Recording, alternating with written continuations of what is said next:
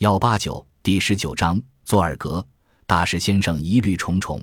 一九四一年十月二十三日清晨五点钟，德国驻东京大使尤金·奥特少将向柏林发出绝密电报，通知外事局。德国《法兰克福日报》驻东京特派记者理查德·佐尔格和另一名德国人马克思·克劳森已经被捕六天了，罪名是叛国通敌。奥特大使本人难以相信这一说法。可是经过查询，日本外务省已证实，但只说人已被捕，并严格保密而已。理查德·佐尔格博士在东京的德国人中是位有声望但有争议的人物。他曾在上海为几家德国报纸工作过，以《中国通》著名。一九三三年九月，他到达东京，持有德国高级外交官分别写给东京使馆和日本外务省的介绍信。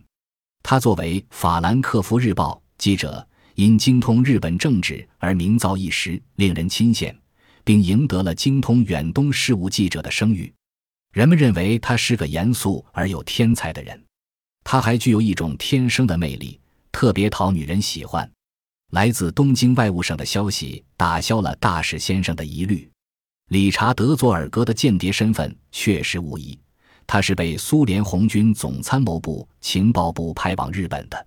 他伪装纳粹党员和德国记者，深入龙潭虎穴，在极端艰险的环境中，在东京组建了一个卓有成效的秘密谍报小组，成功的开展长达八年的谍报活动，获取了德国和日本两国大量有价值的核心机密情报，其中有两份重要的情报。